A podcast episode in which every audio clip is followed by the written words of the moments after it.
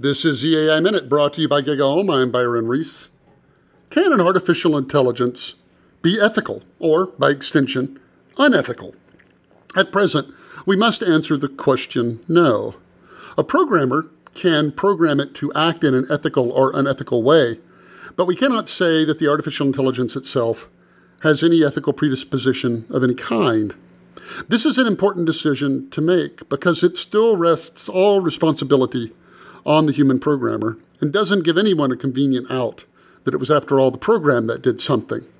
We're still at an era where programs are completely deterministic and their behavior is completely determined, predetermined as it were, by the programmer. And in humans, at present, is the only place we can say ethical responsibility lives.